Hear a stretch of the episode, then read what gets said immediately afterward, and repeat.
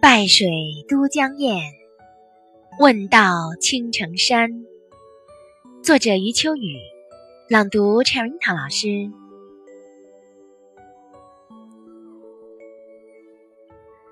脚下的江流，从那么遥远的地方奔来，一派义无反顾的决绝势头，夹着寒风，吐着白沫，凌厉锐劲。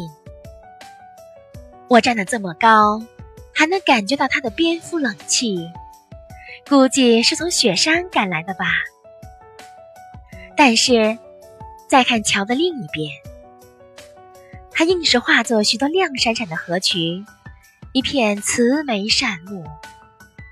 人对自然力的调理，居然做得这么爽利。如果人类做什么事都这么爽利，地球早已是另一副模样。都江堰调理自然力的本事，被近旁的青城山做了哲学总结。青城山是道教圣地，而道教是唯一在中国土生土长的大宗教。道教汲取了老子和庄子的哲学，把水。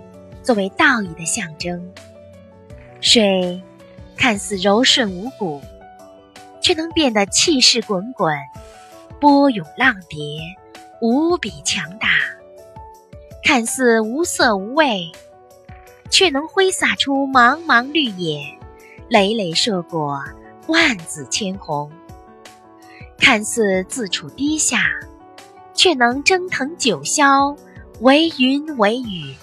为红为霞，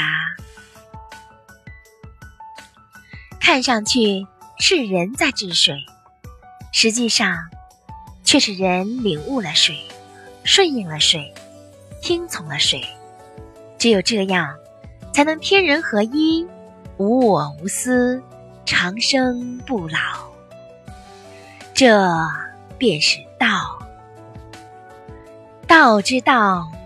也就是水之道、天之道、生之道，因此也是礼兵之道、都江堰之道。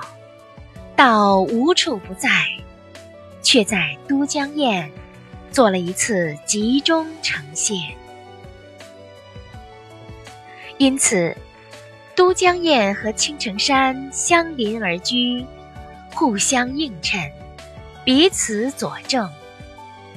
成了研修中国哲学的最浓缩课堂。